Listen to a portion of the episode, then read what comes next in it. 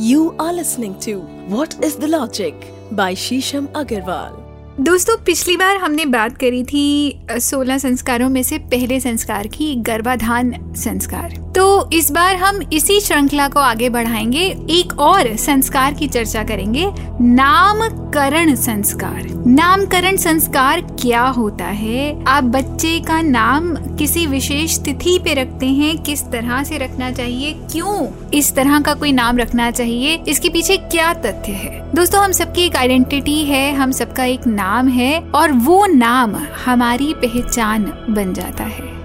तो अगर आप जानना चाहते हैं इसके पीछे का किंतु, परंतु और वाई तो ज़रूर सुनिए हमारा एपिसोड नामकरण, आपके favourite favourite podcast what is a logic पे। मेरा नाम है डॉक्टर शीशम अग्रवाल। मैंने सेवन डॉक्टरेट्स करी हैं उपनिषदों में, ज्योतिष में, और इस तरह के टॉपिक्स में मेरी विशेष रुचि रही है। व्हाट इज़ द लॉजिक के ऊपर मैं 11 साल से शोध कर रही हूँ, और मेरी एक पुस्तक भी बहुत जल्दी आने वाली है व्हाट इज़ द लॉजिक के बारे में। जिसमें आप इसी तरह के बहुत सारे सिद्धांतों का किंतु परंतु और वाय जानेंगे। मेरी और भी कई पुस्तकें हैं अमेजोन पे। ओम के नाम से भी है, जिसमें आप जो इंग्लिश और हिंदी दोनों वर्जन में अवेलेबल है, ओम क्या है, किस तरह से ब्रह्मांड में उसकी रचना हुई है और किस तरह से आप ओम का प्रयोग करके अपनी हेल्थ अपनी प्रिस्पेरिटी अपनी सक्सेस घर के किसी भी प्रकार के वास्तु दोष, इन सब का निवारण कर सकते हैं और किस तरह से आपको ओम बनाना चाहिए।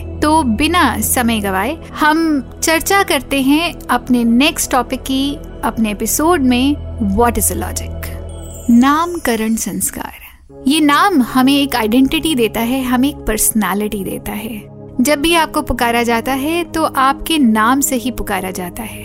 तो बचपन से एक वाइब्रेशन आपके पूरे जहन का, आपके पूरे अस्तित्व का एक हिस्सा है।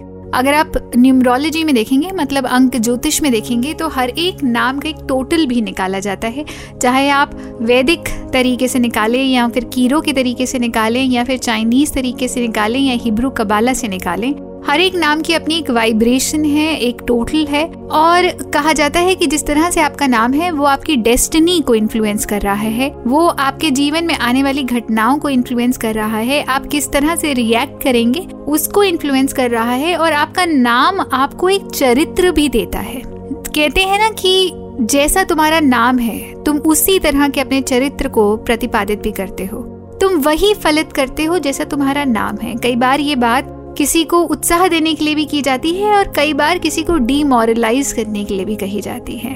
हमारा नाम जितनी बार लोग पुकारते हैं, उतनी बार वो वाइब्रेशन हमारे शरीर को, हमारी बुद्धि को, हमारे मन को अफेक्ट करती है। आजकल लोग काफ़ी कॉन्शियस हो गए हैं कि किस तरह से बच्चे का नाम रखें, क्या नाम रखें। लोग बहुत घंटे इंटरनेट पे सर्च करते रहते हैं। नेम का टोटल निकालते रहते हैं। बहुत सारे लोगों से पूछते हैं कि नाम क्या होना चाहिए। शास्त्रों में जब एक बच्चा पैदा होता है तो वो जिस नक्षत्र में पैदा होता है, उस नक्षत्र का जो पद है, वो जिस, आप कह लीजिए कि जिस तरह की डिग्री पे है, उससे डिसाइड होता है कि कौन से अक्षर इस बच्चे के लिए बेहतर हैं। और अगर उन अक्षरों से बच्चे का नामकरण किया जाए, जैसे मान लीजिए क आया किसी के लिए या ख आया किसी के लिए तो उस अक्षर से अगर बच्चे का नामकरण किया जाए तो कहते हैं कि इसके लिए जीवन बहुत आसान होगा, इसके लिए जीवन शुभ होगा, इसके लिए जीवन सरल होगा। और एक तरह से देखा जाए तो यही उद्देश्य भी है हमारे जीवन का। आप जिस भी चीज़ में हाथ डालें, आप हमेशा सफलता प्राप्त करना चाहते हैं।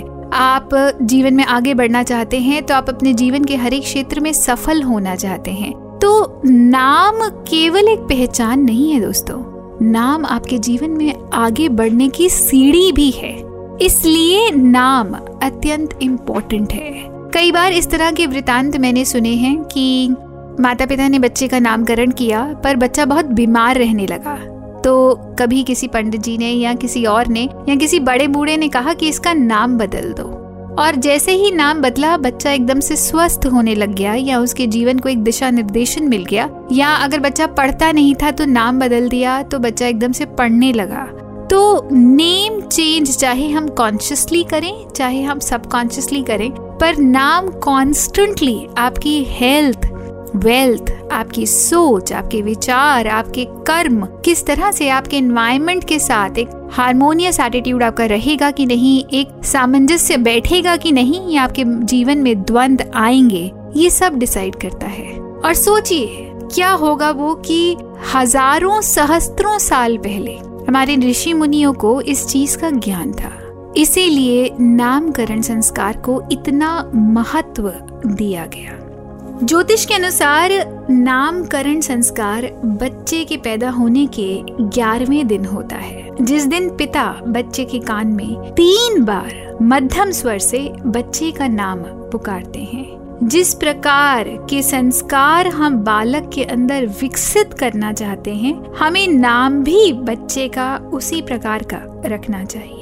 अगर आपको लगता है कि आप बालक के अंदर की कुछ क्वालिटीज को डेवलप करना चाहते हैं, या आप चाहते हैं कि आपके बालक में ये ये गुण आए तो आप उन गुणों को देखते हुए बच्चे का नाम रखिए। ये कोशिश मत करिए कि नाम बहुत फैंसी होना चाहिए, या कोई ग्रीक इटालियन नेम रखें, या रख भी सकते हैं। पर इंपॉर्टेंट ये है कि आप बच्चे में जिस तरह की क्वालिटीज को डेवलप करना चाहते हैं, आप बच्चे के अंदर जिस तरह के संस्कार गुणों का प्रतिपादन करना चाहते हैं और उन गुणों के बेसिस पे आप बच्चे को जिस तरह से सक्सेसफुल होते हुए देखना चाहते हैं, उस तरह से उन चीज़ों को सोचते हुए वो नाम रखिए। और अगर बच्चा फलित है, उत्कृष्ट है तो माता पिता भी वही भावना अपने जीवन में प्रतिपल महसूस करेंगे। धन्यवाद। You are listening to what is the logic by Shisham Agarwal